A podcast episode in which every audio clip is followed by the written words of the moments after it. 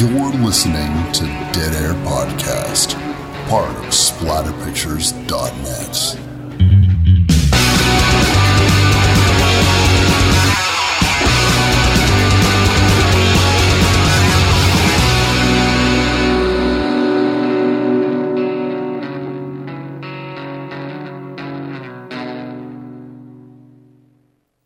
What's up, everybody? Wes Dead Air Knife here with always Typical Lydia. today's show. We're doing the 1988 classic. Clive Barker presents. Does he present this one?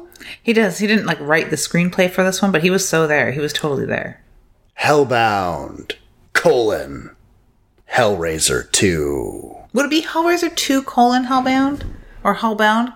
Hellraiser 2? The box always said Hellbound colon Hellraiser 2. So we have like a Rambo situation. We have like a First Blood, then First Blood 2 Rambo, and then Rambo 3. Yeah.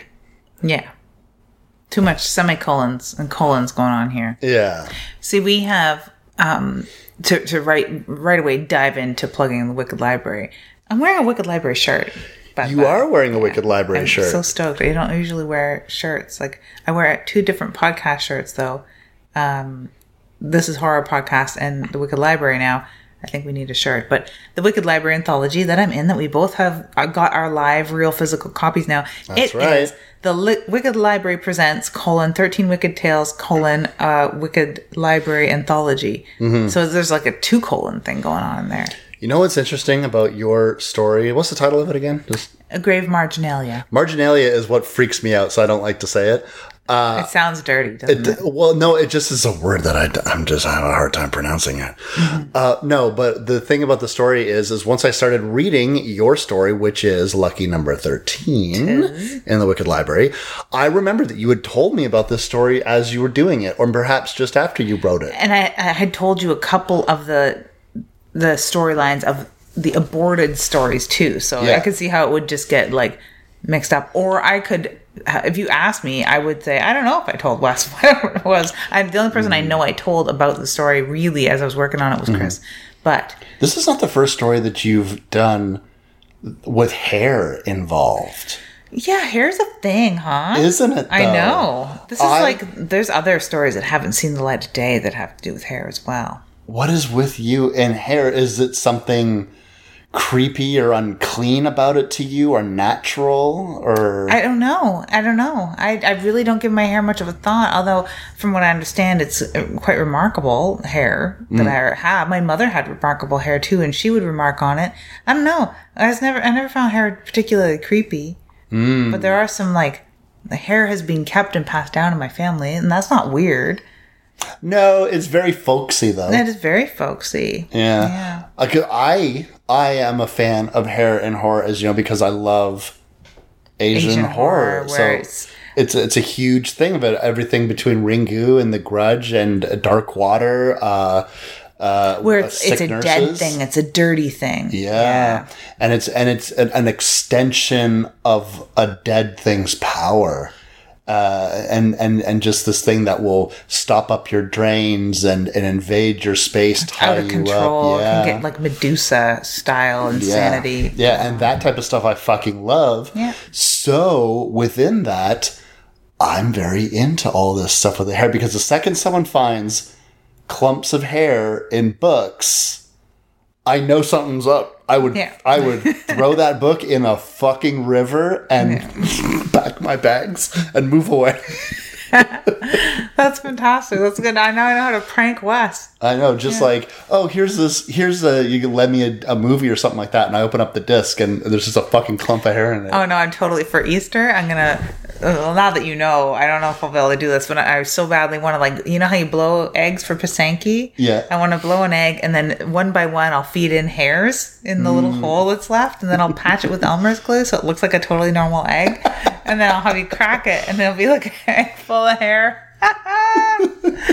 Horror experiments 101. Oh my god. Speaking of horror experiments, um, this is a commentary track, which Yeah. is which is not an experiment, but it is an experiment. It's a test of your patience. It is a test of my patience, and it's you know the saving grace and the whole reason that I said okay to the first one, uh, and now begrudgingly say okay to all of the other ones is that it's good movies. It's movies I like that I can Yeah. sit through and talk about. I know that we have something to talk about, so it's not so bad. I I for one, first of all, am a genius because I fucking tricked her into it, gang. Yeah. Because I know one of her favorite movies of all time is Halloween 2. And so I wanted to do Halloween. And so it's almost your fault that we have to do two commentary tracks. Completely, yeah. Because, mm-hmm. like, so now it's like we have to do a first one and a sequel. Generally speaking, these movies that we do are pretty big.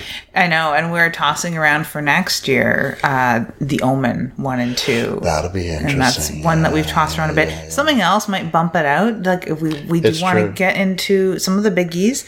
Yeah. Um, we want to do Nightmare on Elm Street movies. Yeah, So because we because we've done a we've done a few of the Friday the Thirteenth, but for old Freddy, we kept we just left in the dust for some. We've only done 2 Mm-hmm. um, and that and uh, and so.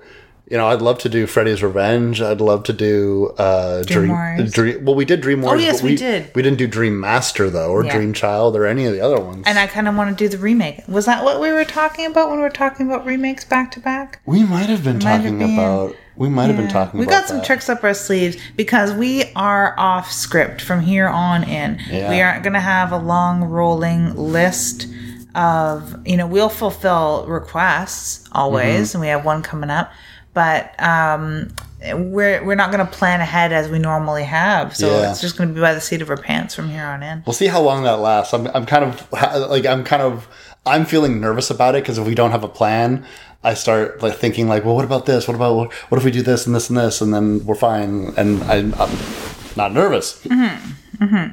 But what we're going to be doing today is we are going to be going all through Hellbound. And we're gonna we're gonna have this thing lined up, or you can line it up, and you can hear our authentic reactions.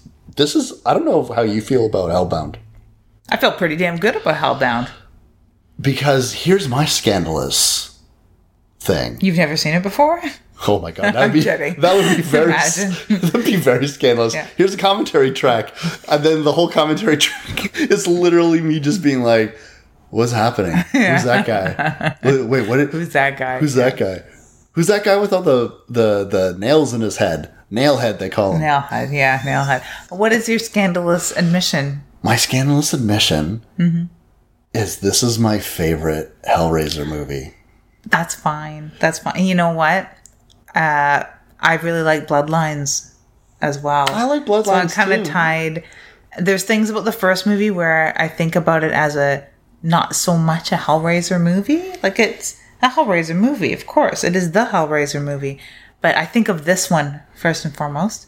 Mm-hmm. Um, and I really like the lament configuration. This is where it gets really highlight highlighted. And Bloodlines again. Yeah. That's where it gets highlighted. So- It's just I feel that the first Hellraiser really is like this is almost like a business card. Here's the introduction into prologue. Exactly. Yeah. It's like this is this is introducing you to the world. But the later Hellraiser movies, it's just there's so much more Cenobites. There's so much more of this twisted shit. Whereas like the the the first one is a really slow burn, and it doesn't uh, it doesn't don't get me fucking wrong. I love the first Hellraiser movie, but Oh, I'm sure. just saying this is your favorite. this is my favorite one just because it's just way more Cenobites, way cooler. You know, I have a big respect for people who like part twos of things better than the others. I thought you might. Yeah, I can get behind that. I like part twos of things. I like this very much. So Yeah. Mm-hmm.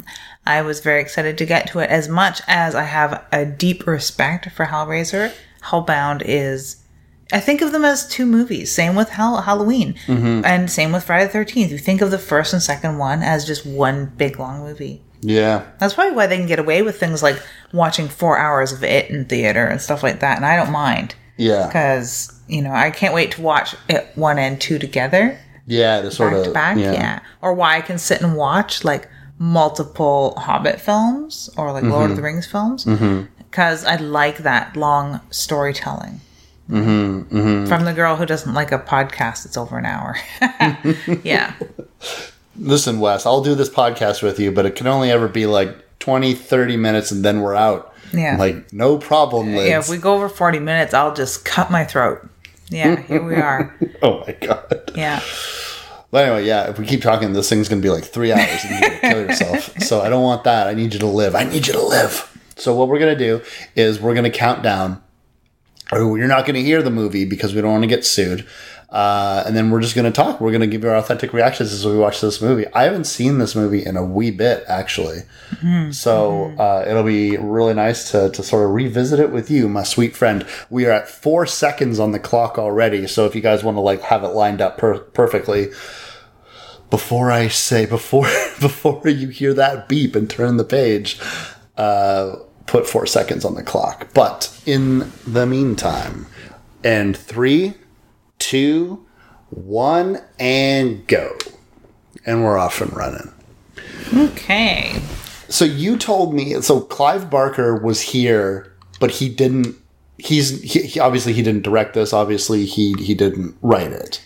No, he didn't. He had some help there, but he was uh, in the foreground. There, it was another script for this movie kicking around that got aborted entirely when the dad didn't return. Um, I have a I have a book that I absolutely love. That is um, there's old Frank again. Um, this is almost starting. In case we didn't watch the first movie moments before this, That's true. Although, I mean, in these in, in these days, in those days, um, it might have been a little while since people had seen it, a couple of years at the very least. But yeah, no, this is like the Friday the Thirteenth movies where they show huge sequences of events and shit as the uh, movies are starting up again. But I had a book that was a bunch of like interviews of people in the horror industry, and they had an interview with Clive Barker, and it was just talking about the success of Hellbound, and he was talking about that they were doing a Hellraiser three. oh, okay. Yeah, and so like that was like the the timestamp on the interview. It was really really fascinating to uh, see all these uh, to see his comments about the success that he had seen with Hellraiser one and two before. Like one could argue the series started to take a dip in people's estimations. Yeah, with with three. Yeah, with pointedly. three. As I, I've always been fascinated to hear his perspective on these films because he stopped talking about them for quite some time, and he has a notable omission. He is a notable omission in the uh, Leviathan documentary that I know. chronicles the making of these. I don't know. I don't know if I don't know if we um, I don't know if we talked about this on the show, but I know we talked about it privately. Um, where like when you watch the Leviathan documentary, everyone's talking about Clive Barker like he's dead.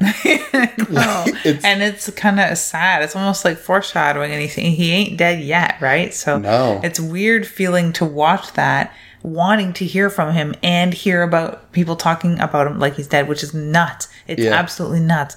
But I'm sure that that's how people, you know, I you never hear uh, Kevin Bacon or Johnny Depp talk about their involvements with their seminal involvements with. Uh, Oh, Christopher Young. See, that's the thing we're missing out. We're missing out on the music here. God damn it. But oh, yeah. we don't hear their opinions. And we, I, for a long time, didn't hear Clive Barker's opinion on Hellraiser because he just didn't talk about it. He talked about his other projects. And rightfully so. He's got other things, other irons in the fire. Yeah, it's it's kind of funny. Like if you're Clive Barker and you've done so many different things, and even like in terms of things that have been adapted to movies and mm-hmm. stuff like that, we've done a couple of them, mm-hmm. and and now everyone always just wanting to talk about this one thing. Is that do you get frustrated? Like let's say that like you know.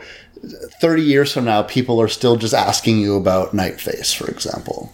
Like- Partially, but you got to be adept at steering the conversation, and that's part of like being a writer and stuff. We're not given like a 101 in showmanship. It, it- either you got it or you don't.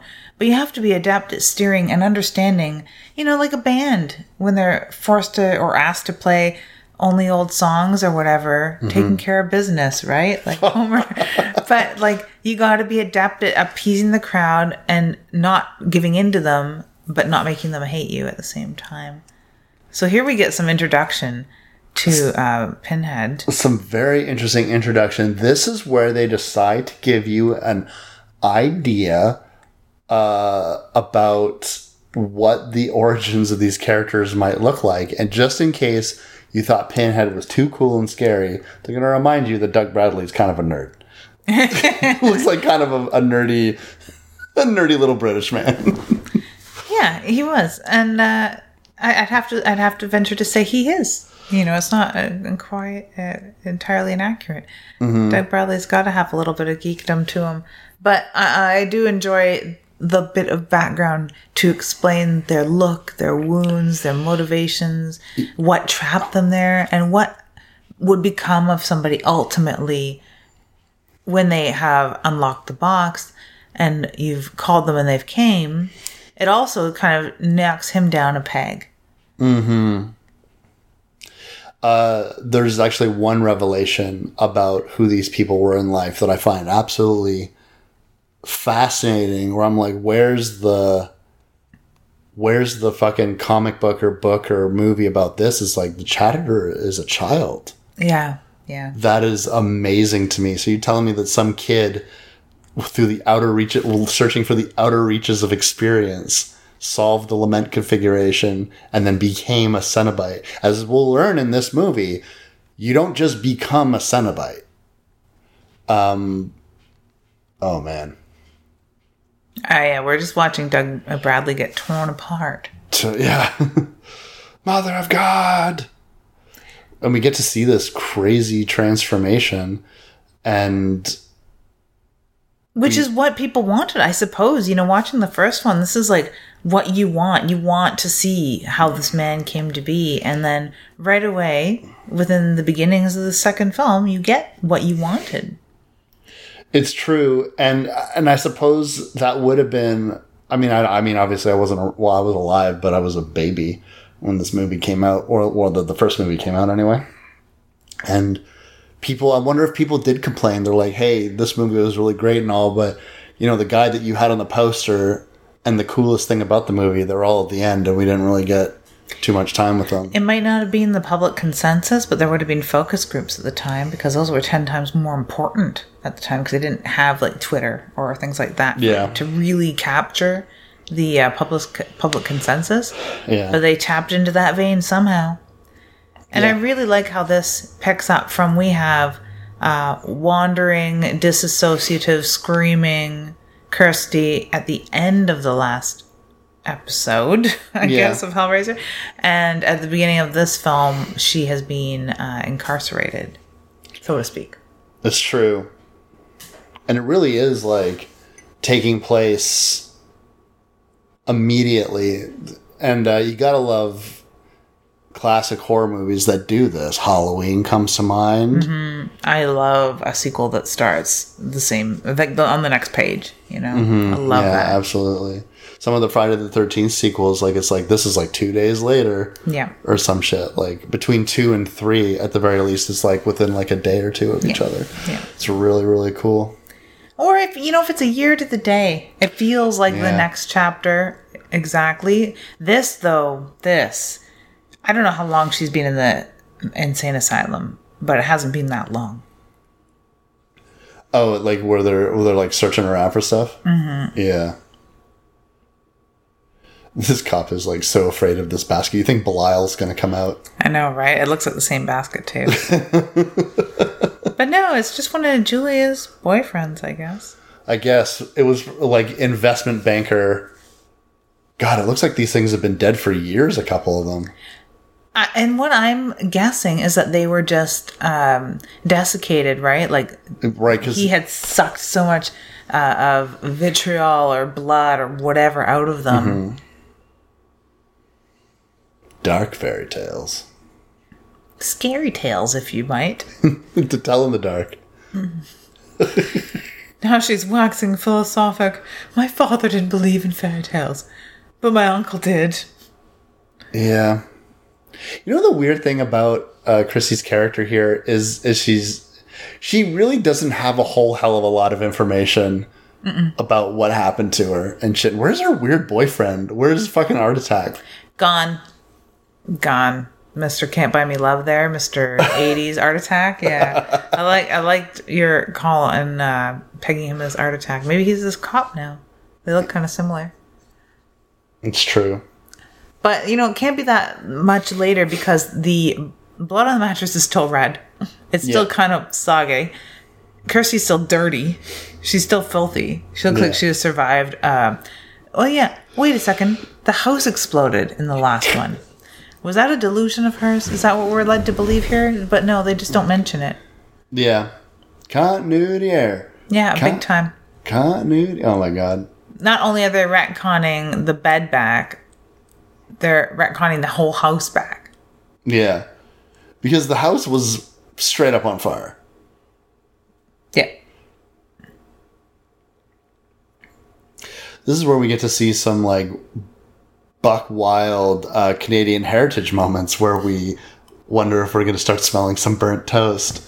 I thought you were going to say the Canadian heritage moments of the movie Dead Ringers by David Oh no, no! I, because that's what it reminds me of. This, um, it's the red gloves, like the the blood on the gloves and stuff. Uh, It's not quite the surgical opera of the twins in Dead Ringers, but it is a very atmospheric operating arena. good lord! I've always, I've, I've never entirely understood. Like, I'm not, obviously I'm not a doctor, believe it or not. Uh, I've never entirely understood why people need to be awake for these types of procedures. I I never really understood either. My grandmother had brain surgery that she was awake for, and she said she could sort of feel the tugging. Like they put everything to sleep with the general uh, or like a local anesthetic, but and you can feel it tugging around, but there's no nerve endings in the brain. And I guess that's the thinking is that it's safer if they don't have to put somebody under. The less time they have to put somebody under, the better, right? So if they can get away with doing the surgery and you can't see what's going on, so you're not going to be traumatized by it like that, and you can't feel a thing, so I can understand the thinking. Mm-hmm. Having someone put under is really taxing to the to the system. Uh, you're probably right. That's the only real excuse I can think of. But then I'm not a doctor either. Holy shit! She is a candidate for actual restraints over chemical restraints. Yeah. If this any other uh, movie, she would have just been like, had a needle put in her butt, and she just would have fallen asleep. Pretty much. I, I I get it though. She has been traumatized. The things that she's seen Yeah. and lived to tell about. I mean, she she would be traumatized. Is that her boyfriend? I'm just gonna keep seeing her boyfriend and everybody It's now. like, I'm a doctor now. or is that Jeff from today's special? Mm.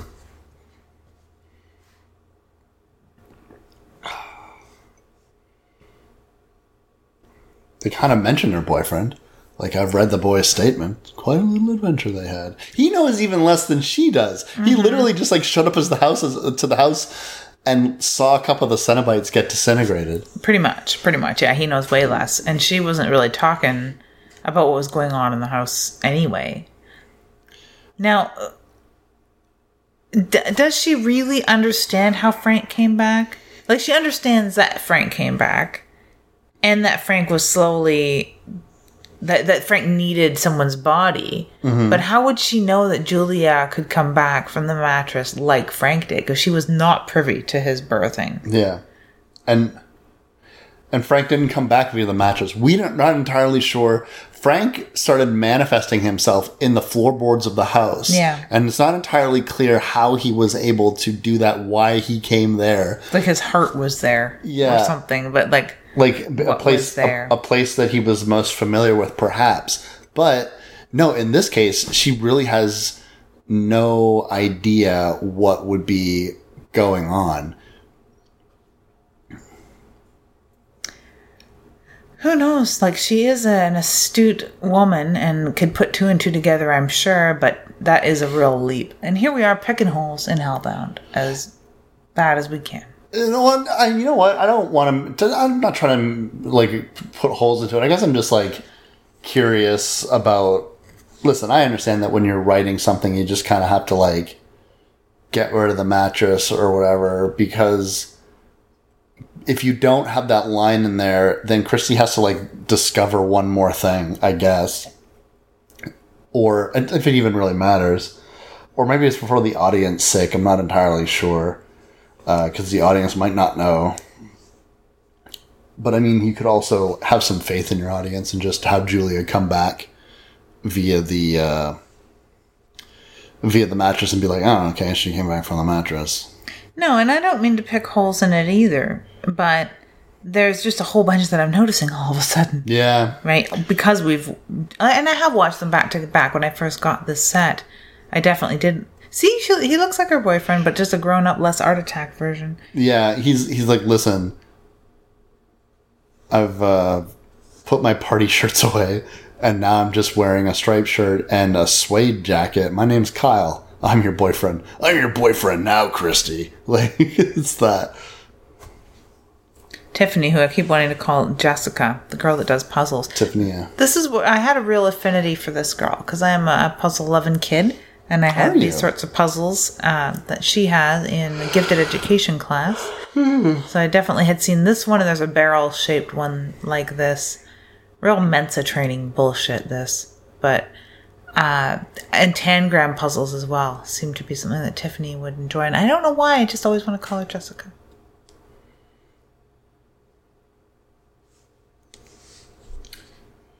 No, Tiffany. I don't know, Jessica. She looks like a Jessica. She does. Although she's blonde, or, or she's blonde like Kylie Minogue, who was popular at the time. Tiffany looks more like Kirsty. There's some like 80s pop sensations for you. I can't help it watching this. We had a Kirsty dressing like Madonna earlier, and and now we've got someone named Tiffany. How can I help? I don't think, Think of Tiffany. I don't think I'll ever be able to watch the first one without like Christy's introduction to the movie, where you were just like, "It's Papa Don't Preach," and I'm like, "Oh my god, it so is." That's exactly it. It's like the Telltale Heart, but with blood.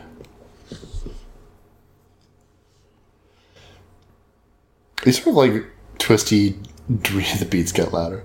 Um, twisty uh, dream sequence. This um, image of Julia, you know, I am in hell, help me, is. Uh, I see this GIF all the time on the internet. Yeah, I, I- suppose it would be very popular. It was uh, um, an image that I'd seen in a Fangoria magazine that was just burned into my mind. And it is just such an iconic scene.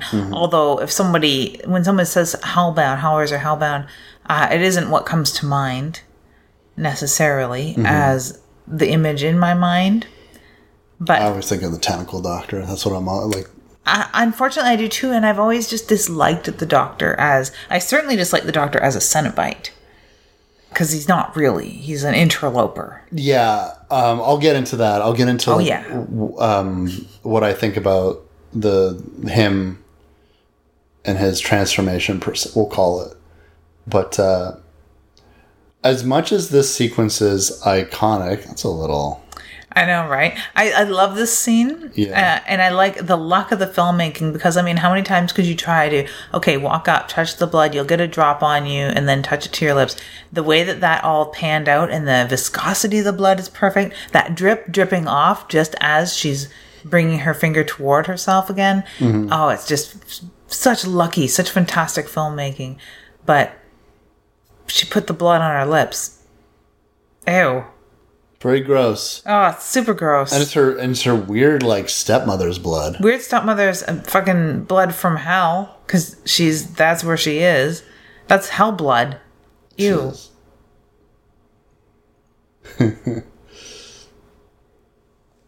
I like the portrayal of crazy people in films. I really do. I think uh, Twelve Monkeys did it pretty well as well. Monkey, monkey. Cacophony of shouting and screaming. I, I like these uh, these descriptors.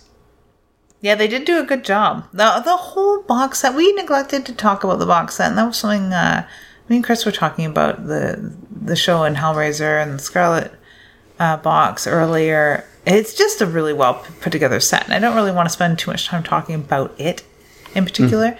But uh, if anyone is a huge fan of the Hellraiser series, then I highly recommend it. Yeah, me too. I mean, although scandalously, I don't actually own it. We're using yours. Yep. I still have mine on DVD like a, a, a peasant, but I just couldn't bring myself. I think the only other insane asylum or insane person in a film that is like a totally tertiary character that I like better than these guys is multiple Miggs from Silence of the Lambs. Yeah. Multiple Miggs, pretty funny. Oh, Kirsty.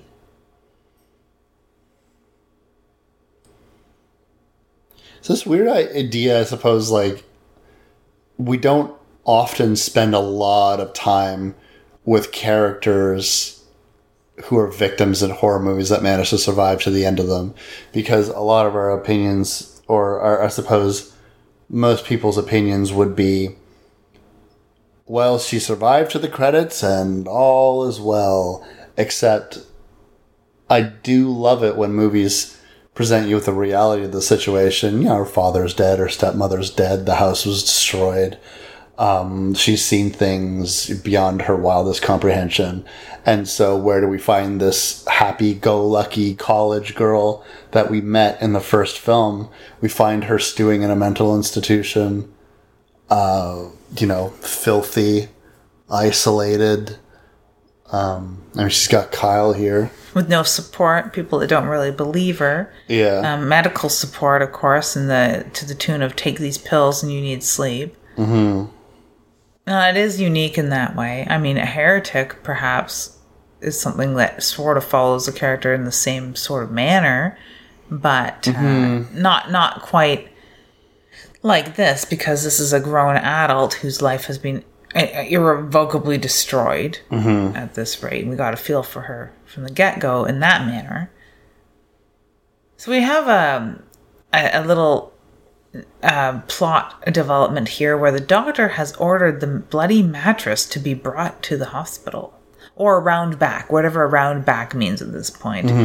So we know that Dr. Channard either is going to use it as a, um, you know, you, not seeing this, you might guess that he's going to use it to traumatize Kirsty or some sort of like exposure exposure therapy or something.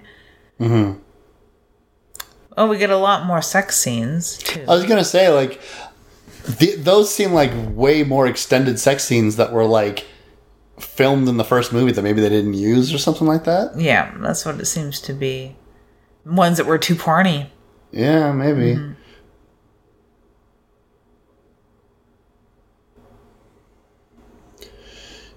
He's like putting his weird face together. This is weird because this is like the first sequence of the movie. Oh my god, they really Yeah, we get all sorts of flashbacks. wow! Like you, they really go into this.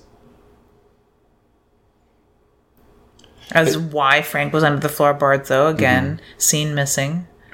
I was going to say like the one thing that I'm going to lament about Julia's return is we don't get we don't get the same sequence of Frank's return. Oh, true. Very, very true. I mean, uh, not like there you could really, you know, hold a candle to that. I mean, hers has its own psychological underpinnings that are unique to Julia. Coming out of that bed, for one, right? Mm-hmm. There's your buddy, Chatter. I love Chatter. Why do you think he sticks his fingers in her mouth? to see what a, ch- a normal mouth behaves like. I mean, I guess exploring other people's mouths since his is so interesting. I don't know. To shut her up yeah, maybe. could be. It's a convenient grabbing point in a human face. Come to daddy. Come to daddy. He says it so strangely too. I know, and so often. Yeah, aside from the score that we're missing out here, we're missing out in the wonderful "Come to Daddy's." Yeah. Yeah. We do get um wow, it's like you could almost skip the whole first movie. Mm-hmm. Oh, that's very true. That's very true.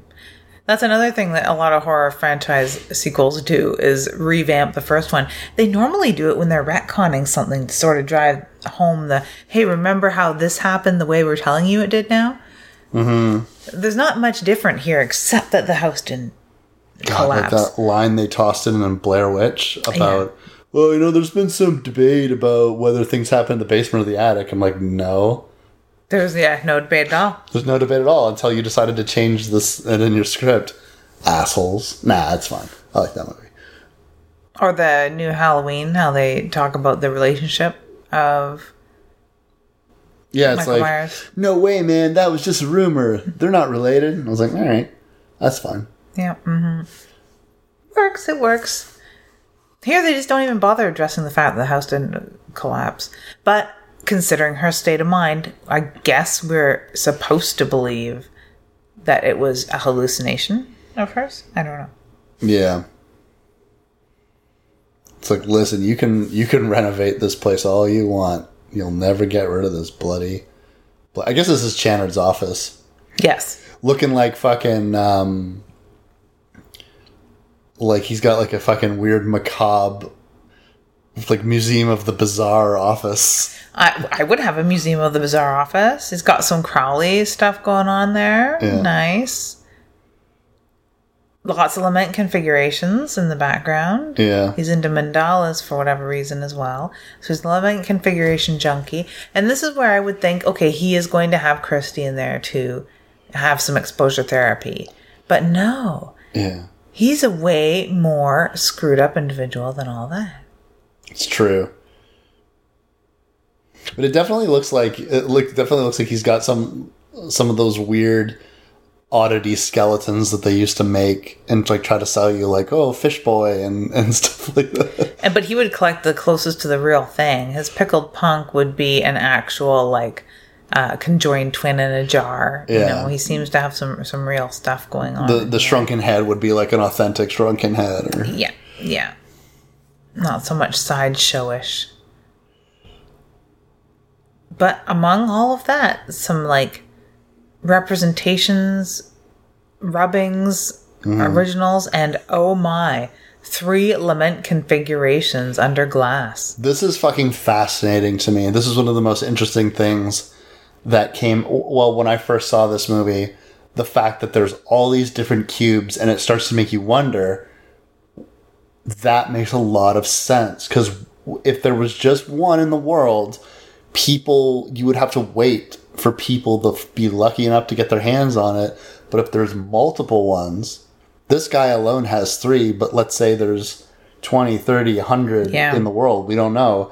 But they all will give you access to the same thing, which is the Cenobites themselves.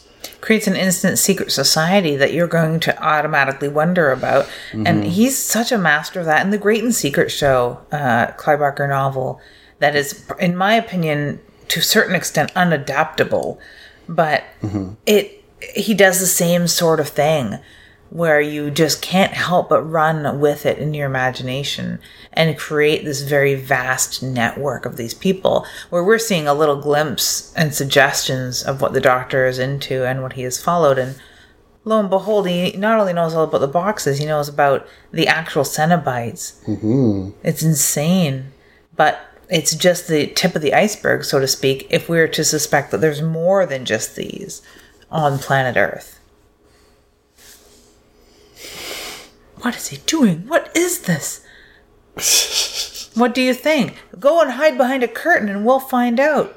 Oh my god. Yeah, then you're like straight up like fucking uh, um, Hamlet, hide Yeah. behind curtains, getting stabbed and shit like that. Some of the greatest stories ever told. So where you, the upon like first blush you would think, "Oh, I thought he was going to get Kirsty to play some sort of doctor's treatment stuff." But no, he's grabbed like Mr. Wiggleworms there and he's going to lay Wiggleworms down on the disgusting mattress. Yeah. So he can, uh, you know, summon his person.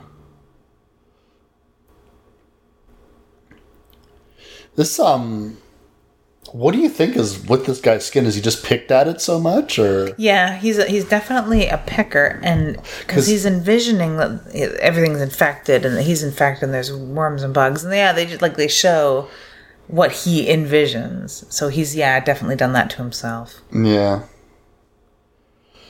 This is like the contemplation where he's like, I'm gonna take my old timey razor here. It's funny going through some of my um mother's belongings that had been her father's belongings.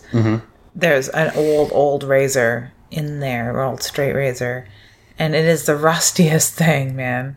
Oh, really? I think it would take about a week to sharpen it properly again. God. But apparently, according to horror movies, they're the sharpest thing in existence. Yeah, or old gangsters and shit like that. Mm-hmm. I was like, all right, Joe Smokes. Gonna slit your throat. So he's handed this razor to his patient who thinks that there are bugs writhing all over him and he's a picker. So given any fingernails, he will tear his skin apart. So now he has a razor in his hand. So he's basically slashing himself up on the bloody mattress where we know Julia had died. Hmm. Kirsty has already fed our inspiration that if there is if, if Julie is able to come back, she will come back from this mattress. And now we're seeing it being fed blood, much like the floor had been when we watched Frank come back in the last film. It's true. So what do you think's gonna happen? Well, I have a sneaking suspicion that he's gonna get pulled through the mattress, but like, It's not as fun of a rebirthing. Okay, it's, sure. it's really, really not. You know, it, it's cool, but like, it's just not as. There's this moment when Frank's getting reconstructed in the first movie where you're literally like, how the fucking hell did they do this? Would we suspect that she's being fed and been living in the mattress for a week at least now? Maybe. Okay. God, that mattress is gross looking. Um, but this is kind of like, oh, I know how they they did this. They have someone in a suit writhing around, and that's how they did this. Whereas it's like, I suppose it's no less horrific, but it is technically less impressive. Yeah. But I do like the sequence because it's fucking, it's disgusting. Still, it's so bloody. It is very bloody and disgusting and slippity sloppity. Yeah. Um, Julia, don't stop it. I think that would be a fantastic Halloween outfit, though. Oh my god. Wouldn't it be? You'd probably have to like really like get some glycerin or something to I keep I yourself was gonna say you'd juicy. be you'd be totally covered in cat hairs by the end of it. Ooh, yeah, totally true. Oh God, yeah, Yeah. She's got the straw fingers. yeah. So she can just suck the essence right out of people. squelching. There's um it, it does make sense. Like not only would Julia have bore witness to this personally, watching Frank like resurrect himself, but like uh, you know now she's been in hell, so she's got all kinds of crazy secret information. It's interesting that I had likened her their their straw fingers to something out of Frank Herbert's Dune, and uh, I'm not alone in that. And also likening that creature in the hallways, I'd called it a navigator just for lack of a better term, but it, it was because it reminds me of the navigators in Dune that are way bigger than that Yeah. creature, but it looks so much like it. And there are Bene Gesserit witches that look like Cenobites in that. So mm-hmm. some some interesting parallels. Interesting subtle parallels between the two universe. Totally different stories though, that's for sure. Yeah, absolutely. Or else we'd do Dune on the show. But, Yeah. Yeah. God, the sludge just And there's something about those stripy mattresses too that just say bed bugs and piss to me, oh yeah. let alone buckets of gore.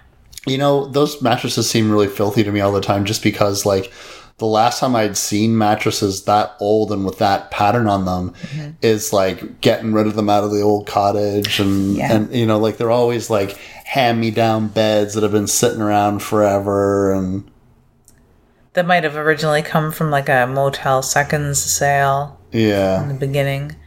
And then now, 30 years later, a mouse has home in it, so you're deciding to throw it out. yeah. yeah. I remember the mattresses that were like that at my cottage. My mom would tell me that I was like, "Oh, those were old when they were put in here," Yeah. and I literally have no recollection of them not being in the in the cottage. So, give you an idea about how many decades they've been sitting around. But man, we pitched those out. Yep, that's uh, we had a family cottage when I was a kid, and I uh, about ten years passed before I revisited the cottage again, and the mattresses were the same, and that was weird to me. Yeah. I think I'd gone through, and you know, when you're a kid, you you go to a different bed eventually, and maybe another bed. So in that time, I'd probably change mattresses in my short life three times. So it was just weird to me that they were still there. It was not easy to sleep. so Julia is feeling uh, fine and fancy free, fit as a fiddle. Mm-hmm. I mean, she probably is not feeling too great because she's got no skin still. Yeah, yeah. Like we were talking about the in the last one, the nerve endings thing would be painful. See, this puzzle is like an advance. That's like a cool, hip, high culture 1980s version of a tangram that uh, Tiffany was just playing with. Mm-hmm. Very cool. Do you think Chandler's like, could you just not touch anything in my pristine white apartment? Why he wouldn't lay down some plastic for Julia to deal with? A newspaper or. Newspaper, plastic. Newspaper would probably stick to bloody feet. I think Yeah. plastic would probably be a little nicer. Get her a tarp or something. She is gushy. Yeah, it's that fake blood and KY mix. Looks pretty Yeah. gross. Also, the thing that's very interesting about Juliet is the only other time that we'd seen somebody in this was uh, in this type of makeup was Frank.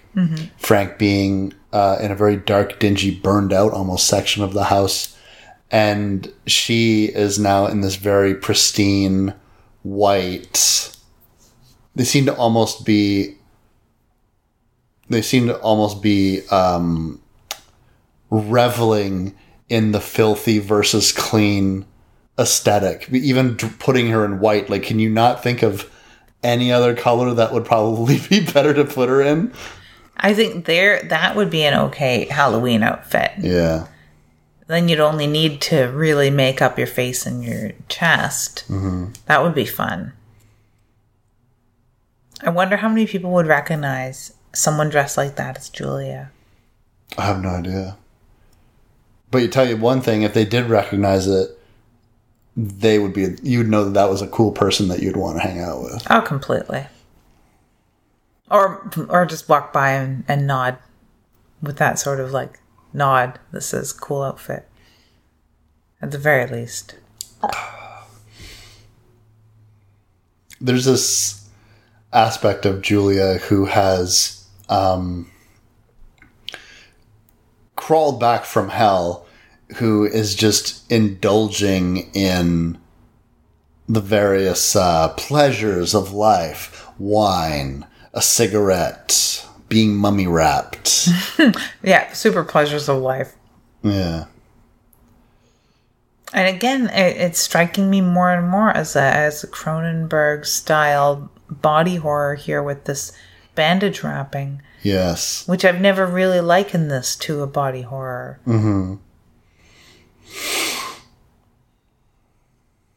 This- He does a good job. Yeah, and that probably took fucking forever. Because, like, my god. But she is, um. Yeah, she is fucking mummy. Like, there's there's even, like, an extreme amount of artistry to it. Like, it's like he's dressed her in a bed sheet, like one of those time lapse, like all the things you can do with a scarf video. Yeah, I like that video actually. That's helpful stuff. How to how to 21 ways to put on a wrap dress. Yeah, no, they did a good job, but it's fitting to Julia's personality as we know her. And this gives Goodnight Mommy a run for its money. Oh, yeah, really, seriously. Mm-hmm. Now she's wrapped up quite comfortably. Yeah. And now, as far as the other carnal pleasures, along with wine and a cigarette, she's going to have a little dance. Yeah, she's like, oh, a handsome doctor, you say. So he's not necessarily after Julia and her and her sexy, sexy skinless ass. No. He's after where she's come from. yeah. So it would almost fool you here that he wanted like a skinless girlfriend. Yeah, he's like, listen, all the skin, all the, like my fetish is girls with no skin. but the problem is, is every girl has skin. so What a strange woman. yeah, I suppose it is that though. It is like she wants to just like keep having her horny experiences. And at this point, she's being almost like vindicated.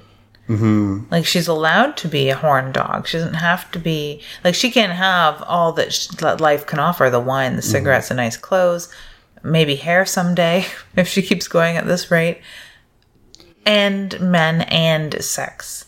It's, it doesn't have to be one or the other. Oh, Jeff from today's special.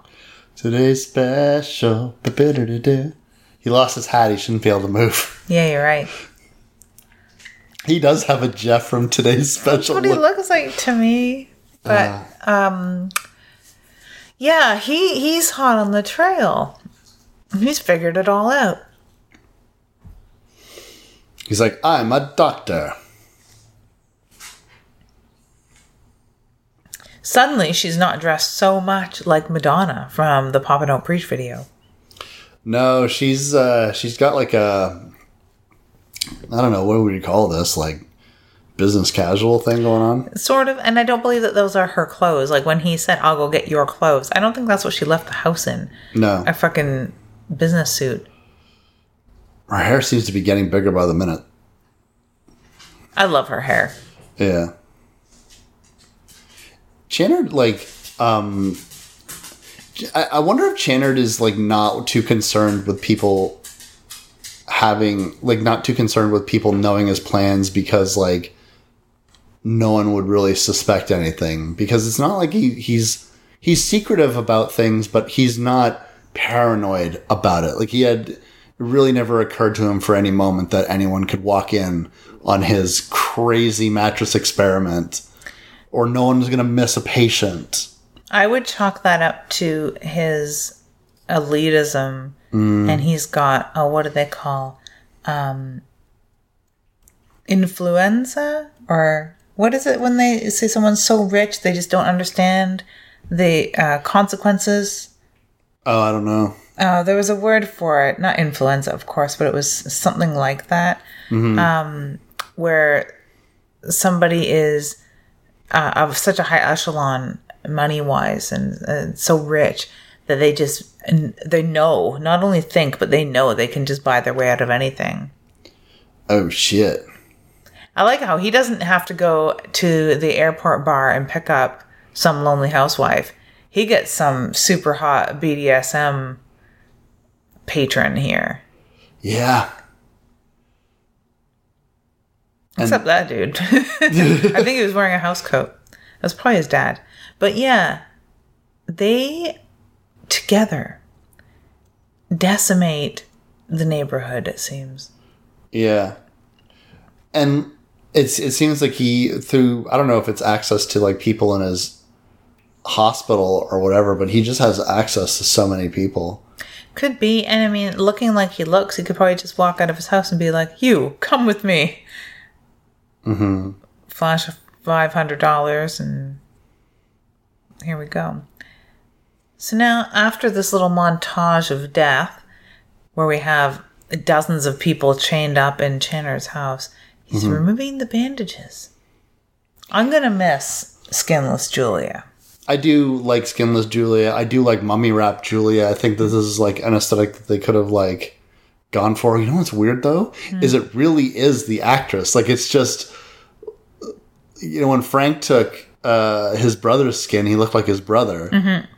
And she looks like um what was that what's that actress's name?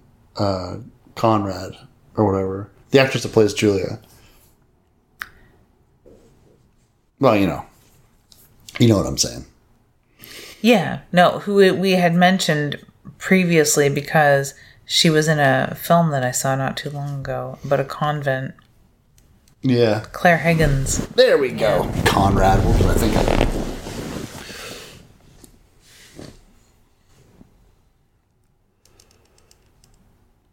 Well, Kyle's on the case. The mattress isn't there anymore, but there's probably a lot enough damning evidence. Well, as soon as she sees those other lament configurations, she's gonna have a shit fit. Yeah. Oh yeah, don't touch them. Don't touch them. Oh no. Bring them to the girl that solves the puzzles. Oh Yeah. wait, I've already figured it all out. Like, wait a second, there's a weird chick in the hospital that all she does is solve puzzles. I love how they let us know immediately what he would see opening this door. Yeah.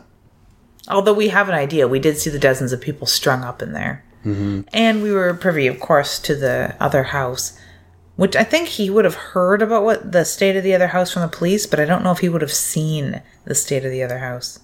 It's true.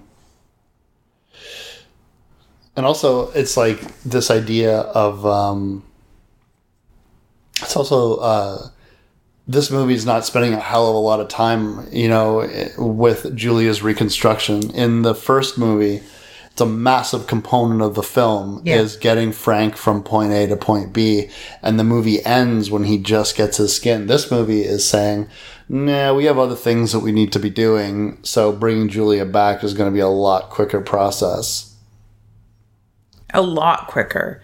Mm-hmm. Distressingly quicker, because like we were saying, we already missed skinless Julia, and here she is. And I really, I kind of like the the layout here where they have the young doctor. Pardon me, they have the young doctor dealing with Julia. Of course, he wouldn't recognize her, so this isn't weird to him that there's a woman in the house. Mm-hmm. While the star of the show, Kirsty's downstairs, she would recognize Julia immediately and be very freaked out by her presence. Yeah, So we get to delay all of that for a little bit. Oh, a phrenology map, which I don't think has anything to do with, with like his pins. the layout of his pins. Yeah, I think it was just like to look the most aesthetic, I guess. But like, Yeah. do you think? How do you think stories about the specific Cenobites would have gotten out? Because that seems like information that would have been lost if you ever see it. Kirsty, the way I understood it, is the first person to conjure the Cenobites and not be taken by them. Yeah. The way that they put it, yeah. Yeah, The only way is instead of tracing the people, the doctor would have been tracing the boxes. So it would have been the last known owner of a box. And we're only really privy to what happened to him as an audience. So that's something that the doctor doesn't have, but the doctor has pictures of this man leading up to his disappearance. So he would have been tracing the box. And that's all that I can think of. It's a very good question, though. Hey, look, she has a uh, vaccination scar. Yeah, well, no smallpox for her. Mm-hmm. And also, she, now her skin is totally healed. You would think it would heal that vaccination scar, huh? Nah. Mm, poor doctor. You know, Kyle, I, d- I was rooting for you as a boyfriend type character. She seems to go for those like weedy looking, Q-tip haired kind of fellas. Kyle? Kyle, is that you? She's like, I'm taking this photo. It's better. It's almost up there with ripping a page out of the phone book. Oh my god. Why would you do that? And I like that she takes the time to like, no, I'm really gonna just make sure there's a massive crease in that photo. Yeah, absolutely reading a photo. Yeah. That photo that's clearly like 100 years old. Like, Yeah. Well, it's not the first time we've seen somebody destroyed in the fucking death charnel house that has become your life. Poor Kirsty. yeah. She's like, I just want to sing Papa Don't Preach and go to college. You know who she's looking like? Alanis Morissette. Yeah. She does, yes. Mm-hmm. Like early Alanis Morissette when like she was still trying to like kind of like dress like a pop star of her time and shit like that as opposed to like whatever she was doing in the 90s. Back in. Walking around New York naked, basically. Yeah, basically. Yeah, but before that, when people were likening her to like um, a female Trent Reznor, I heard someone years later refer to her as, and it was like, what? Yeah, sure. But hey, you know, I like this angle of this story. Like I said earlier, I was a, a puzzle solving kid. I still enjoy a good puzzle. And to see this girl be used as such a tool like this, this mute little girl, is just so touching and so angry making. And I don't know if that's why I hate the doctor the way I do, uh, or if it's just that he is, like, I labeled him an interloper into the world of the Cenobites. He took a shortcut, and I've never liked a person that takes a shortcut. Although I do like a person with a secret two way mirror in their office.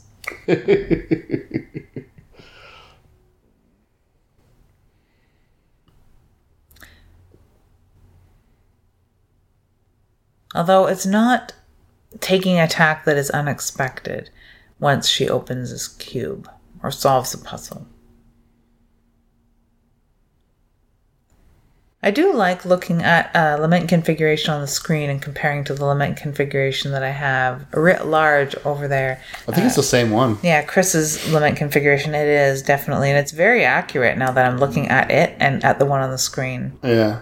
I've seen some wonderful lament configurations lately, and not just the ones that you can print out or 3D printed lament configurations. I've seen some really nice carved ones lately. I'm glad that's a thing. Yeah. I mean, it's something that definitely um, deserves some artistry. It's interesting that um, that uh, Channard himself is constantly getting other people to do things. Like he's not not really, you know, he doesn't kill the mental patient to summon Julia. He just provides the mental patient with a razor. Um, he doesn't open the box himself. He's getting someone else to open the box. I don't blame him, and that speaks a lot to his clinical, um, like personality and the station in life he's achieved by doing just that, getting other people to do things. I mean, most of his findings, if there have been findings, and his refining his techniques hasn't necessarily been him, but having students do all of this for him. So it makes a lot of sense to me. Yeah. This is lovely, though. This is uh, another lovely atmospheric crossing over. Yeah. I've never entirely understood how you're supposed to like run your finger over the circle and it opens up the box. The the box to me is very confusing. I'm not very good at solving puzzles. Now, the box opens itself, right? like that's basically the key to it. Is like you you press on the thing and it shifts, and then you run your finger around it. I what I'm suspecting is that there's a micro switch that mm-hmm. you're pushing when you do it. You're not mm-hmm. just sort of tracing it. You're there's a switch that's happening that allows it to lift up, twist, and then once you push it back down, because that's the next step, it won't push itself back down. It seems. Yeah.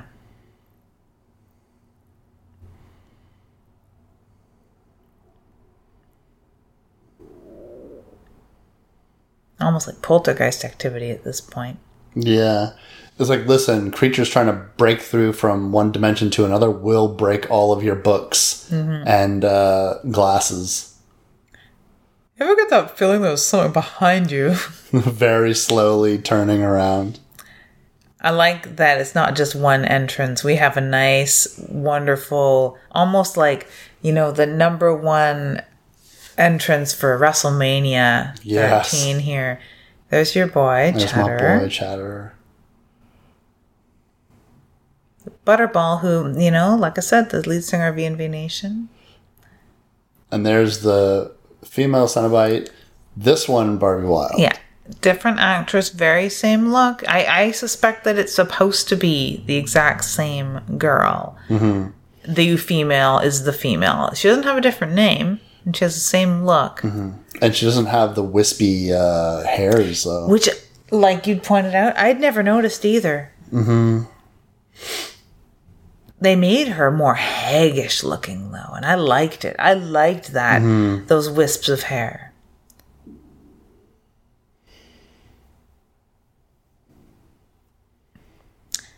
Well, I'd beg to differ there, Pinhead uh, Manicus.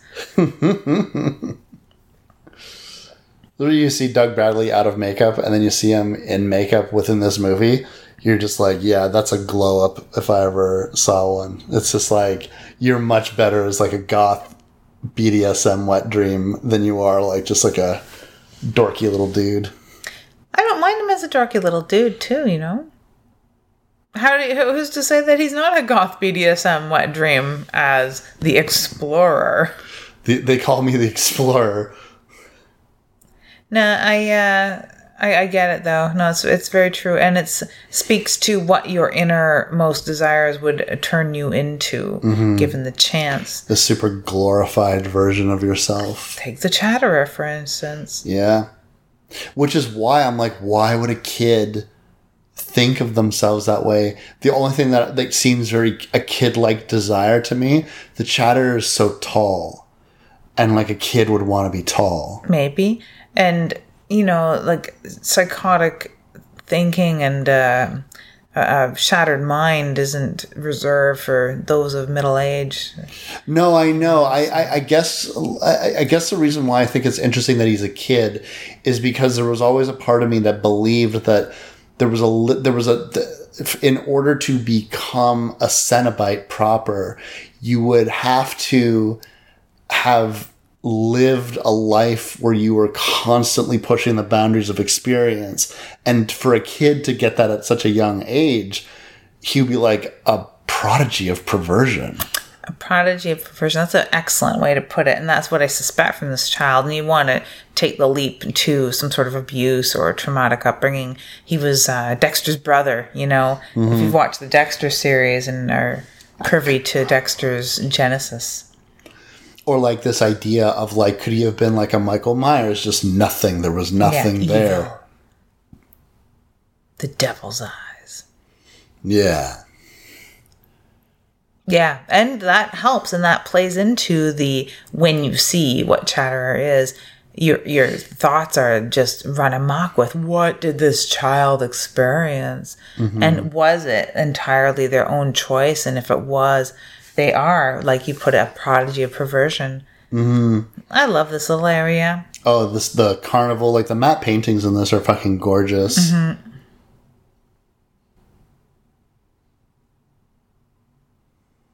Her mom's kind of hot. oh yeah Yeah. not to put too fine a point on it but like oh yeah There's um I've seen a lovely painting based on that scene with the clown, the eyeless clown juggling eyeballs. Oh, yeah, I've seen a wonderful a wonderful acrylic painting. I usually don't like acrylics because the, the colors pop too much for me, Mm-hmm. but it was uh, really well done. Mm, that's some lovely stuff. We were going to sew uh, one of the members of Patron Saint of Plagues when we were shooting their video for Things Aren't What They Seem. We were going to sew one of their mouths together because he had uh, several piercings and he was going to just take his piercings out and sew his mouth up. And it proved to be too much of a pain in the butt and a pain in the mouth, apparently. So we didn't do it, but I had uh, glued on with nail glue. I'd cut these little pieces of um string and we glued them onto his mouth. oh to give the effect of Yeah, it was fun. It was fun. It didn't really make it. It wasn't really apparent uh, in video. It didn't work out right, and I wasn't able to be the camera woman, so to speak. So uh, it wasn't used the way we wanted, and it ended up being cut from the final video, if I recall. But it looked super cool when we first did it.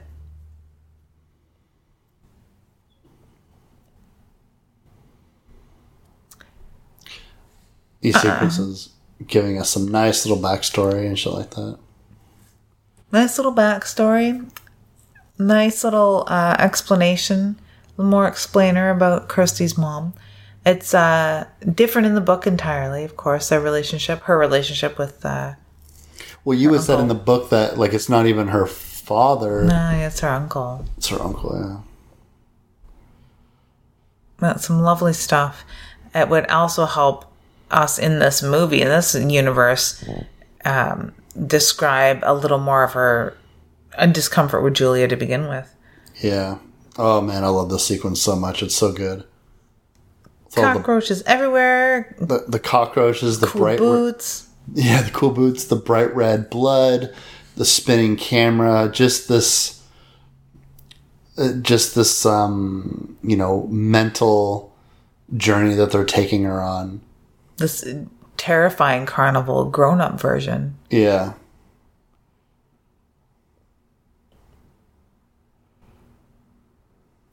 Kirsty's trying in vain to open the box again, assuming that if she can open the box again, she can return the Cenobites to whence they came. Mm-hmm. I love this line. Just like, how can it send us back? We're already here, mm-hmm. and so are you. So now they conveniently turn the lament configuration into the lament knife. Yeah. it basically reminds me of a weapon. Mm-hmm. I like this. It's almost a good cop, bad cop.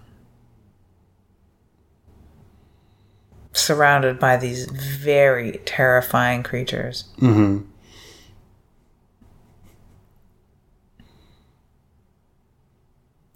One of the most wonderful scenes, too, um, back in the day, where something like, I, I've come for my father, I'm the strong woman that has traversed into hell, um, no matter what the cost, and everyone laughs at her for it. Wonderful scene. This this idea of a personalized hell for everybody is so cool to me.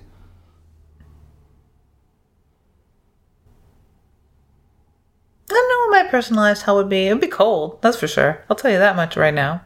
Uh, I think that your personalized hell would be um, a very cold elevator full of people who are eating and smacking gum. Oh, God.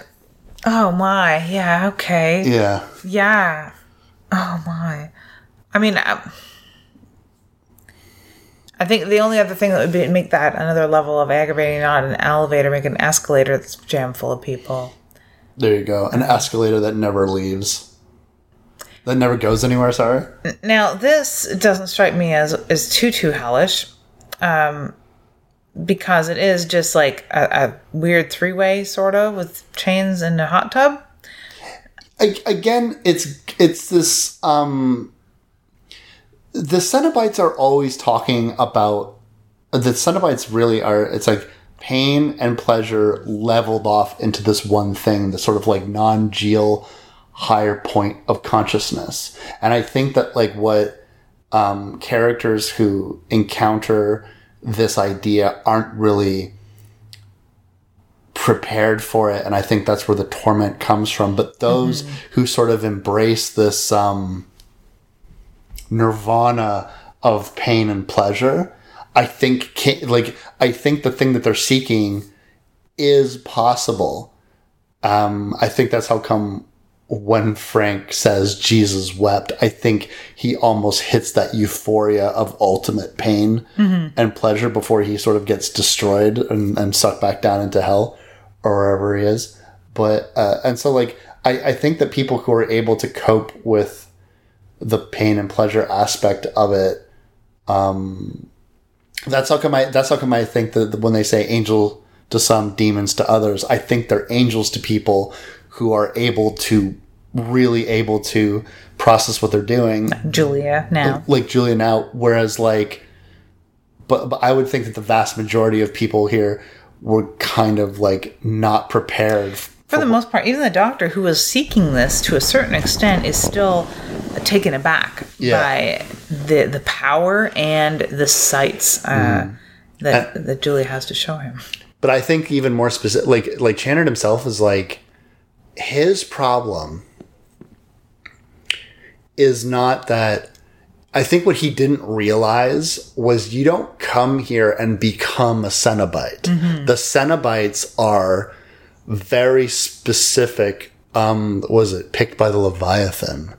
Um, right. So like like they all answer to this higher god. This labyrinthian matte painting. I love this, and we're missing the score right now. But like, Oh yeah, it's overwhelming and cathartic all at once. It's a beautiful, beautiful revelation of how big this place is and mm-hmm. how many more you know you can imagine how many more scenarios like this are playing out in this landscape mm-hmm. right now hailing leviathan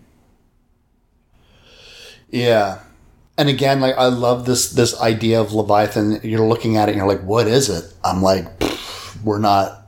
The fact that you can't comprehend it is like to look at something like this and be like, oh, it's a god.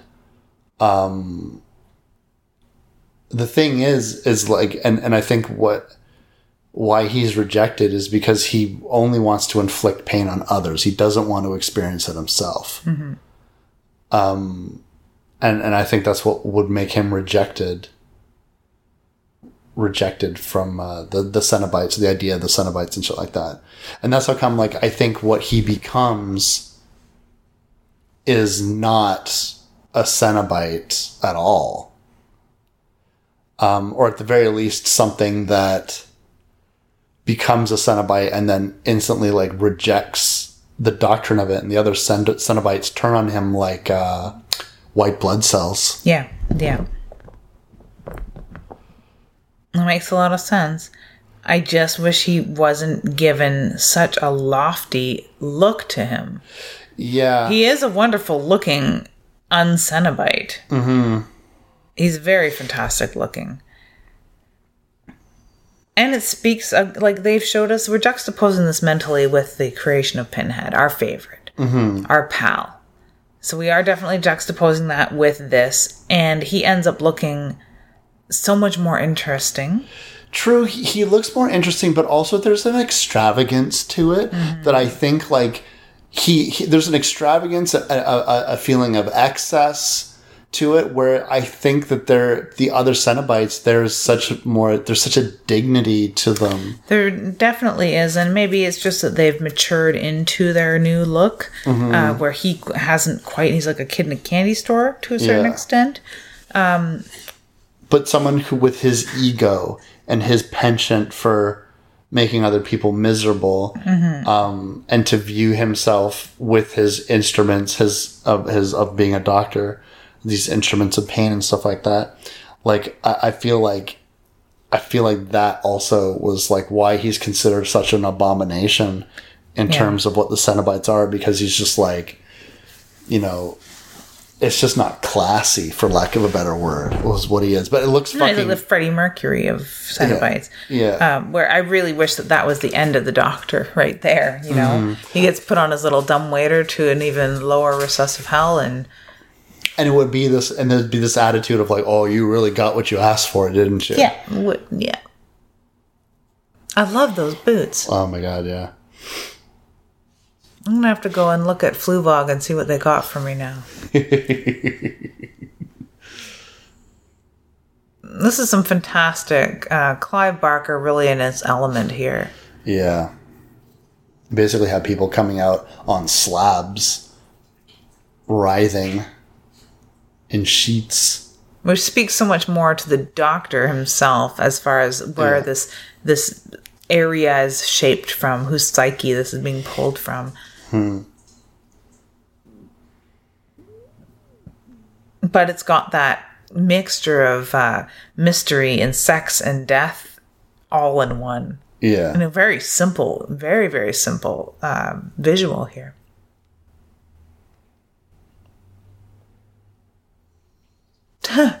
Poof. So they were specters under the sheets. Writhing specters like the horniest of all specters. a wonderful set though you know if i could redecorate uh if i had the money to redecorate at this level i would recreate um i always wanted to live in a place that looked a lot like the mausoleum in phantasm but this is uh, a little closer to my true aesthetic i think Yeah. i wouldn't like such a brightly lit white marble place Hmm. Well, I mean, like, there's an aspect of uh, there's an aspect of this that's it's like, almost like an Anne Rice uh, vampire coven or something like that. yeah it reminds me a lot of uh like where armand has his stuff under the theater Mm, yeah. Grand Guignol. It reminds me a lot of that area, or um, just where Van- where Dracula lives. Mm-hmm. This is a lot like what I im- imagine. This is like this is like Julia's uh, Julia's little like hutch or, or like vanity or whatever. This looks like a place where Julia would spend some time. Yeah. Now all the sheets are just soaked in blood now. Still looks cool. Oh yeah. This whole scene looks amazing. It kind of looks like a music video. It's a Meat Loaf video to a certain extent. I think even though Billy Idol's White Wedding uh, music video comes to mind, I'm looking at the setting. Come to daddy. It's like, wait a second. Was that my message? Ew. So ripe in your confusions.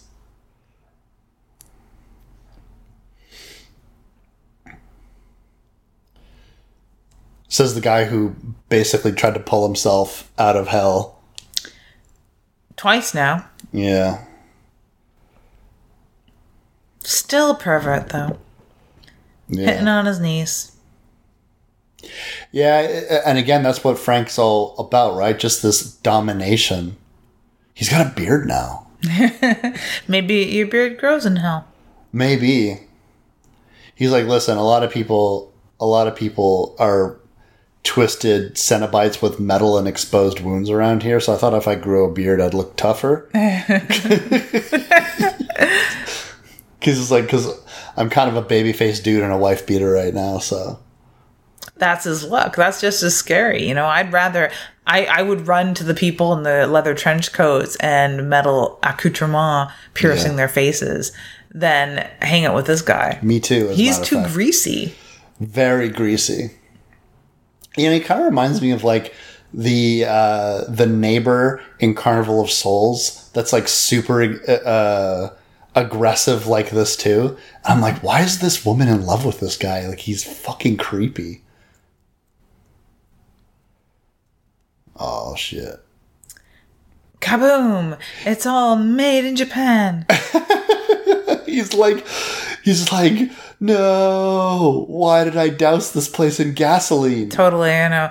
Or kerosene. I think it would be kerosene. Oh, yeah, kerosene. But that's like a Freddy Krueger dream logic here. If Mm-hmm. you have the power to conceive uh, your weapon or your, your way to foil him, it will work the way you want it to. Mm-hmm. As long as you believe in yourself and try hard enough. Power of friendship. Well, now Frank's looking a little more evil. The true. skin peeling off and all that. Yep, your face. His beautiful, beautiful face. Nice is he- skinless Frank? Is he burning because the photo of him burned? I'd say so. I would say so because that's not how skin behaves in fire. Mm-hmm. Mm-hmm.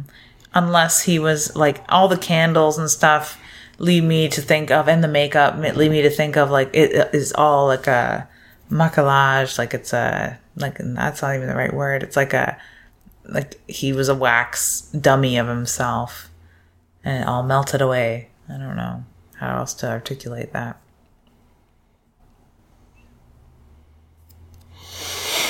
Why even bother with Kirsty? Now you guys can go and have a little bang fest. Yeah, true. Except like Julia's, um, Julia answers to the Leviathan specifically now. She's like a, she's moving up in the world, Yeah. in this world of hell. And Frank seems so small time. I like the other actor better, though. Mm. I really do.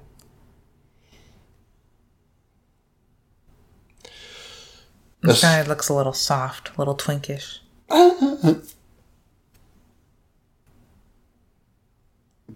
His tank top is so bloody.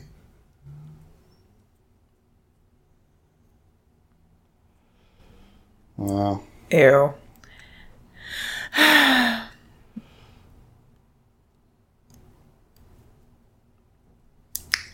oh wait! Anytime anyone rips out someone's heart, um, I want to watch Dreamscape. Have you ever see that movie? Uh, I don't think so. Uh, I'm gonna have to find it or something. There's a, a heart being ripped out in that that is was probably one of the coolest, goriest things I'd ever seen at the time. It was probably like a couple years before this. I'm gonna I'm gonna just guess 85 or something. Generally speaking, like when I see someone get their heart ripped out, it's like all Mortal Kombat for me. Yeah, right. And this one was a little um, quick I think the one in Dreamscape, if it did happen, in fact, before this, I, I'm just thinking that it was more like slow and gushier and more like in your face. Well, there's like Heart Rip in like Friday the Thirteenth Part Six. There's a Heart Rip in uh, From Dusk Till Dawn. Let's got your Heart Rips here. There's our big reveal of the Channard Cenobite. Who suddenly looks a little worse for wear. yeah, Dreamscape 1984. Highly recommend. It's like a sci fi thriller, apparently, but it's got horror elements for sure. I think about that line. all the That, time. yeah, I was just going to say, I've heard you quote this line, and he's come into his own. yeah. That's all it took. This one of the things that I will say about his transformation into this Cenobite type thing is uh, is the fact that his um he's so specific to him Yeah. that it really makes me wonder about the other Cenobites even more. Like Like, oh, explain that open throat. explain the open throat. Why is why does Chatter look like Chatter? Why does Butterball look like Butterball? What specific about Pinhead meant that he got nails in his head like that? And it, I don't know, it helps reach forward into part three about why Cenobites look the way they look. Well, that dude has like the video camera head or whatever the fuck, right? Ridiculous. I, Absolutely I like ridiculous. it. I like it. But I mean, i- it's true. It does get you thinking. yeah. I mean, in Night Face, there's some creatures that I call golems, for, for lack of a better term, mm-hmm. Um, that have that sort of aspect to them. Night Face two, even more so, and it's fun. It's fun to do. So I can I can understand the fun. Julia, like Talk about slippage.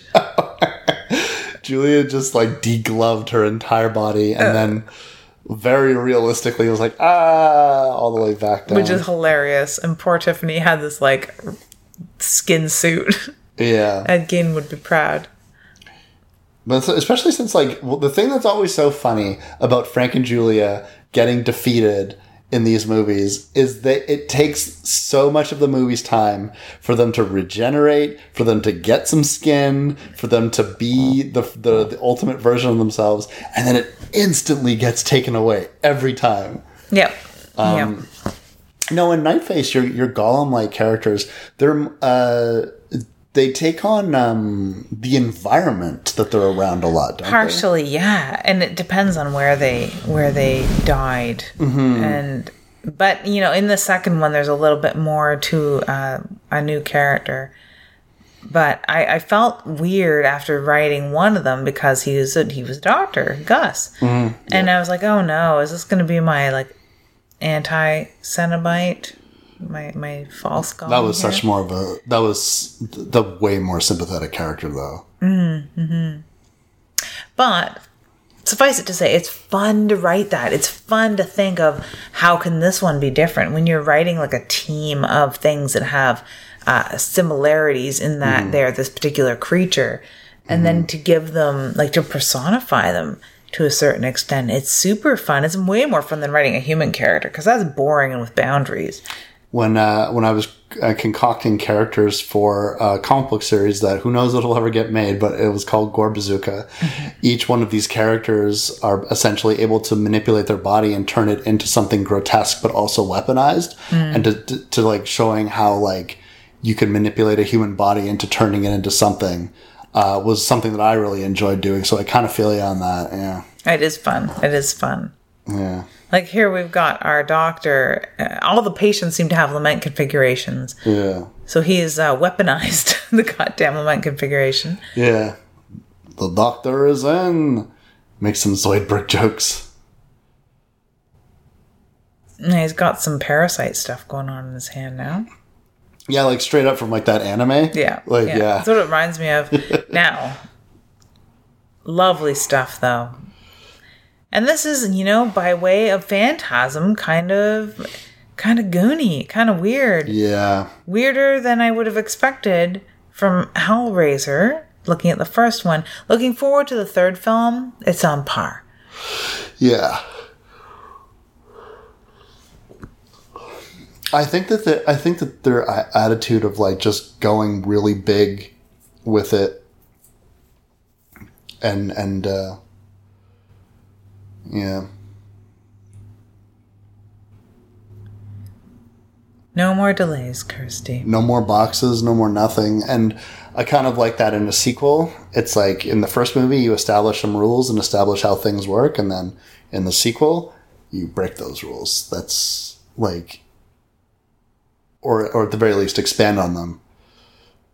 She has an ace in the hole, though. She does. She's gonna make him feel things. No, God, no, not feelings. But I they love- can be reasoned with. I was just gonna say, I love that they can be reasoned with. Oh Ah, there's a sign. There's a there's a sign rather. There's a line. Yeah, your suffering will be legendary even in hell. I like this idea of like just giving him a piece of paper. Like, th- th- there's something so weird about Pinhead like taking a photograph. Seems uh, so funny. It's like he doesn't recognize himself entirely. That's super cool. I like this. Like this sequence is so good. And this is the first time where we really see Pinhead seem unsure. Like the the idea that he she could even cut him off. Like nonsense. I and she says it's you. Now the female tries to put her foot down. Yeah. It's like, nope, enough of this looking at pictures and wool gathering. Yeah. But this is but this like also gives credence to the fact that like you can't really say that Pinhead's the leader. Because everyone seems to have a comment, right? Like everyone's allowed to chip in and shit like that. Even the doctor. the way he comes in with his hands out like that, like he's like, "Listen, I don't know how to not be spooky." Like I'm just like, oh god, that's so creepy. A little too weird for my oh, tastes, but He's like, the doctor again. He's just over the top for me. yeah, Not a fan. Maybe maybe it's because he's too colorful. Like look at my my pals the Cenobites. They're all uh, tones of like alabaster and black, where he's got like blue and red going on, all kind too colorful. Thank you, thank you, Pinhead. yeah. He's and, having none of this. and again, like like the it, I don't even think that it's the fact that the Cenobites have like remembered any of their humanity. It's simply the fact that like they reject him as a Cenobite. Yeah. Sure, he has some similar tricks up his sleeves, Oh, and he's totally destroyed my pal Barbie Wilde. is yeah. He he he gets a Butterball was nothing but a butterball. yeah. He was like maybe he just really liked to eat And Chatterer. Chatterer. Yeah. Like a very young kid. Like what is he like nine, ten? Maybe even younger. Yeah, he's just a super young little boy. He's like, I'm taking over. He's taking the biggest shit in the world. Yeah, that's what it looks like he's doing. That's Yeah, exactly what it looks like it really doing. does. He kind of is taking the biggest shit. He's shitting where he's eating. Mm. Now, some bad CG. We get some uh, rollback action on Pinhead's face. Yeah. Doug Bradley must have been so happy to be able to do this scene with just like just wearing this costume like he didn't have to wear the makeup or anything like that. It would have done wonders for his career, too, at this point. I mean, Yeah. not like the first movie wouldn't have. You know what? He still looks rather dashing in his outfit, even without the, the pinhead makeup and shit. Oh, he certainly does. But that's no different than like at the club at night when the lights come on, That's true. right? He's like he's like going to Swizzles or something like mm-hmm. that. Mm-hmm. So sad. This is right up there with Michael Myers being gassed half to death and slashing out in the darkness. His eyes all poked out and Yeah, shit. that made me sad. This makes me sad. There, there's a point in in this where like I just want, I just want the Cenobites to have just won that fight. Like It almost feels like they did. Leviathan is in the background over top the hospital. Everybody's dead and dying or going fucking insane. Mm-hmm. This sounds like their kind of lifestyle. that's true. I know. I wish too because I don't like the doctor. I think that I, I, I think that um, they go a long way as the series progressed to sort of indicate that the Cenobites are eternal creatures. So yeah, it's it's it's it's very short sighted to even say that in this film they were killed. Yeah. Because I mean, the uh, spoiler alert: all of these characters at one time or another will return to the franchise. Pinhead obviously is going to be in every single movie. Movie. Sorry, you like- like this blow up doll? Look, yeah, it's just like the Julia blow up doll. Get yours, fourteen ninety nine. I like how this blow up doll has actual fingernails. I know. It's kind of cute. They didn't deflate. No way. Well, those are all acrylics. They got that off of that model that they that she killed. That was all tied up and shit. Mm-hmm. I love the I love these matte paintings so much. That's wonderful. It really is. Again, I'm just I kind of want to watch this again so I could hear the score though. Luckily, we do have a copy of the score here, and we'll probably be listening to it over the Halloween season. That's a good atmospheric. uh Oh, yeah. It's just lovely, lovely stuff. Whether you're watching the film or not, there's a few scores that I could say that I like putting on and, and listening from beginning to end, film or not. I mean, the score for um, that film that we'd done not long ago, um, Let Us Pray, I really like that one. Yeah. Well, I tell you, with, with the first Hellraiser movie, um, I used to keep the DVD menu on on my TV in my room all the time, just like listening to it on. This is kids before YouTube and Yeah. stuff like that. And When that was what you had. Yeah.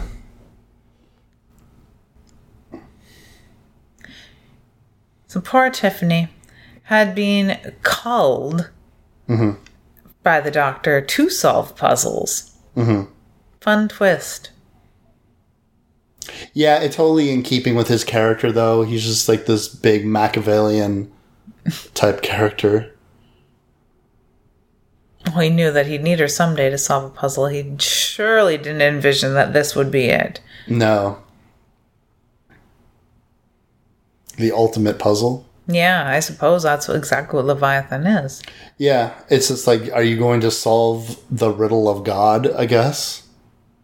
Do you? Let me ask you this: Do you think that there is an antithesis to this place, or do you believe that this is literally the afterlife, or is this Oh, only? I'd have to say that this is it. I can't see there being an antithesis to, antithesis to this because that's just a, a- believing in some sort of heavenscape, I suppose. yeah, But I'm more of a believer of, of a place like limbo existing, which is an in between of the two. And that's what I think this is mm-hmm. more of a limbo than any sort of heaven or hell. See, that's what I agree. Even though they refer to it as hell, I think that they're using that as a shorthand because language doesn't have a word for it. Yeah, yeah. Oh, lovely. It's a ridiculous doctor. Still putting out doctor lines. No was- anesthetic at hand. Yeah. Well, this is where he's like a Batman villain, mm-hmm. right? he does look ridiculous.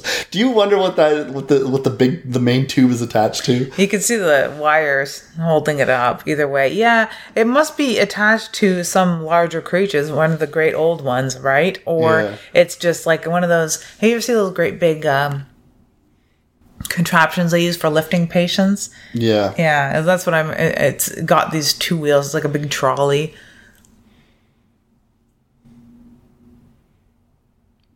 Now he's gone full Cronenberg. Yeah. It's like this is where he's starting to realize that you know, the stuff that he can create with his tentacle fingers is limited only by his imagination. There's just so many things about the Doctor I dislike. Yeah, Sorry, I keep yawning. Oh my gosh. that's fine. so many things about the Doctor I don't like. I don't like his motivations. I don't like his genesis. I don't like him as a Cenobite. I don't like the fact that he is supposed to be has usurped the title of Cen- Cenobite. He's an interloper and all that. Like I've harped on already. And his just bad colors, bad CG, horrible lines. Like, there's everything about him I just don't like. I mean, I, and is he supposed to be likable? No, I guess not. But and it, it like to me, it's like this like, this um. Still's got a smooch though. you, Uh, there's there's something about his character that I think fits so well in terms of like a thing that is trying to be an affront to what the Cenobites are, and this idea about almost like wanting to be wanting to solve the puzzles for the wrong reasons. Like you're you know like later on in narratives we're going to see characters sort of accidentally solve the lament configuration but a lot of the times we're going to see people who have like like frank like him or not literally quested to do this. Like Yeah. he literally wanted to go to this place. Um he wants to be like essentially rule this place in the same way that he kind of ruled that hospital. And he's like oh no my tentacle fingers. And earlier, he like before he became the doctor as we know him, he had simply wanted to observe, mm-hmm. finding out quickly that you can't just do that. You're in or you're out. And this is his version of in. Wow, yeah he's getting a bit of an overload here. Yeah, it's kind of like if you were to pinch your fingers at where a mosquito has bitten you. Yeah, that's what thing. happens, or when you pull a tick out of, of after it's embedded into flesh. Yeah. It's like that Julia found her skin again. Yeah, no, it is nice. It is nice. Although I like Skinless Julia, and this would be super fun if we had Skinless Julia through all this. Skinless Julia in a dress. You know, is that the same look as in Goodnight Mommy when the mom is bandaged up? Mm-hmm. I think it's my remembering how much I liked Bandage Julia that made me like that movie so much, or want to see it so badly. Oh, Speaking of slippage,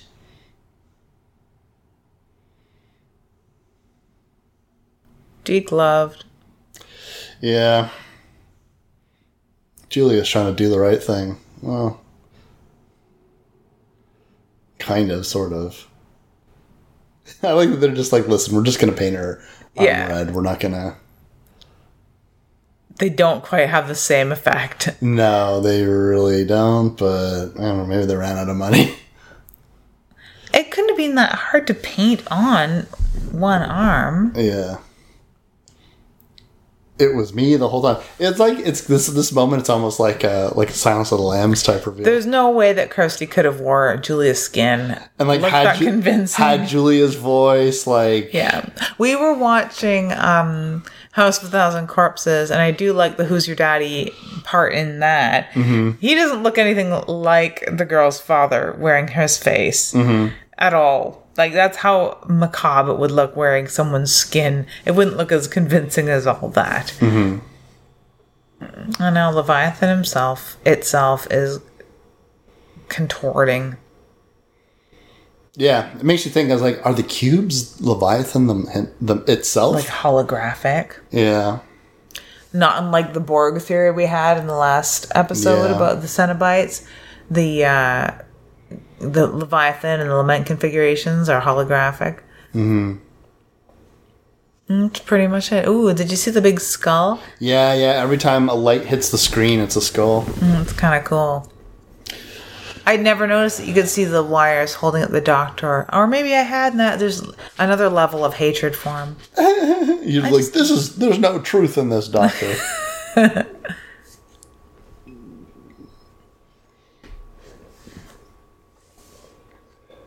Now does a, a giant winged beast from hell come and grab the lament configuration from them? a space pterodactyl. Rah, rah. An old man comes with a little box and says, "You're not ready," like the end of Gremlins. Or an old man comes that already has a little box and says, What's your pleasure? Do you think that like like they're like and Kirsty's fine from now on? It's it's like so many people in this hospital died. Like everybody in the hospital died. Of course, Kirsty's fine from now on. And you know that she's fine because she's got a smart haircut, she's got a cool jacket, she's got a turtleneck. Turtleneck. She probably has an Apple computer. One of the first, maybe a Lisa or something, because she her fashion sense has escalated. It's like when uh, by the third, by the third one, by the third Nightmare on Elm Street, and they try to make like Nancy like look much older than she is, and you're just like, I'm not convinced. Each level of strife adds another level of fashion know-how. you get a higher turtleneck every Cenobite you defeat. That's what it seems. That's what it seems. And now it's almost like she has a daughter or a sidekick, right? So she's moving on up. Yeah, you have like the puzzle solver. They could like fight supernatural crimes now. Same mover from the uh, first one. Yeah. He's like, this is what I do, alright? I move things. Hey, yo. I like that the bed like looks cleaner somehow than it did the last time we saw it. Like the bed is the real problem here. Oh God! Why? What? Wait, put it in your mouth, just like Yeah, everybody just else. t- just- touch blood. Put it in your mouth. Oh wow! Yeah. It's like a moving guy. He's like one of the less dead, right? no one's gonna notice.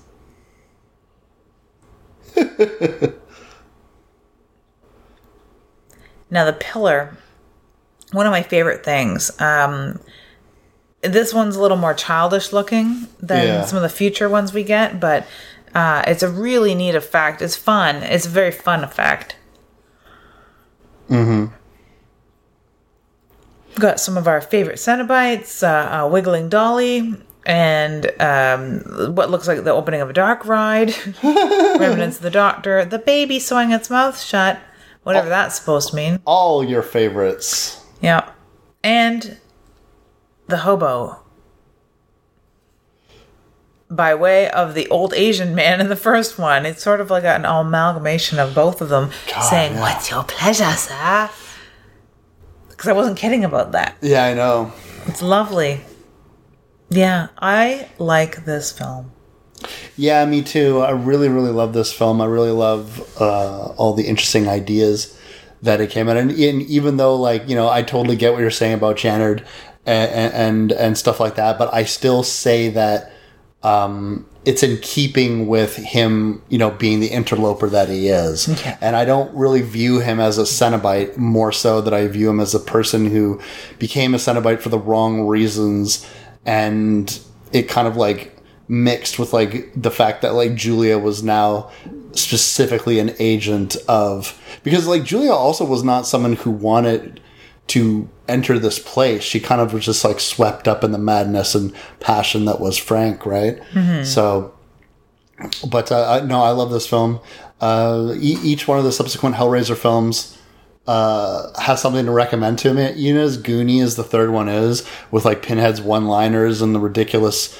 So, like, there's a part of me that's just gonna really like it because I really love the Cenobites. I really think they're a cool concept, and as goofy as some of it can kind of come off as, and and how they kind of moved farther and farther away from Clive Barker's original ideas.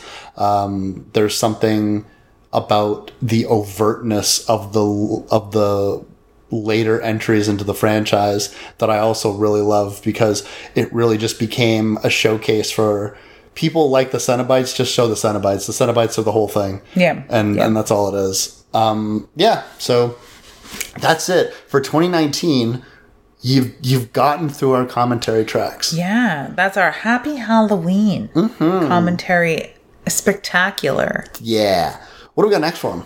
Coming up next, we are not too sure, but we wanted to honor a, an ancient request from Ancient. Thomas, mm-hmm. and also a movie that we keep toying with doing, which is Child's Play, Yeah. the original. Like we had recently watched the new one mm-hmm. that is out, fun, but nothing quite touches that original film. Mm-hmm.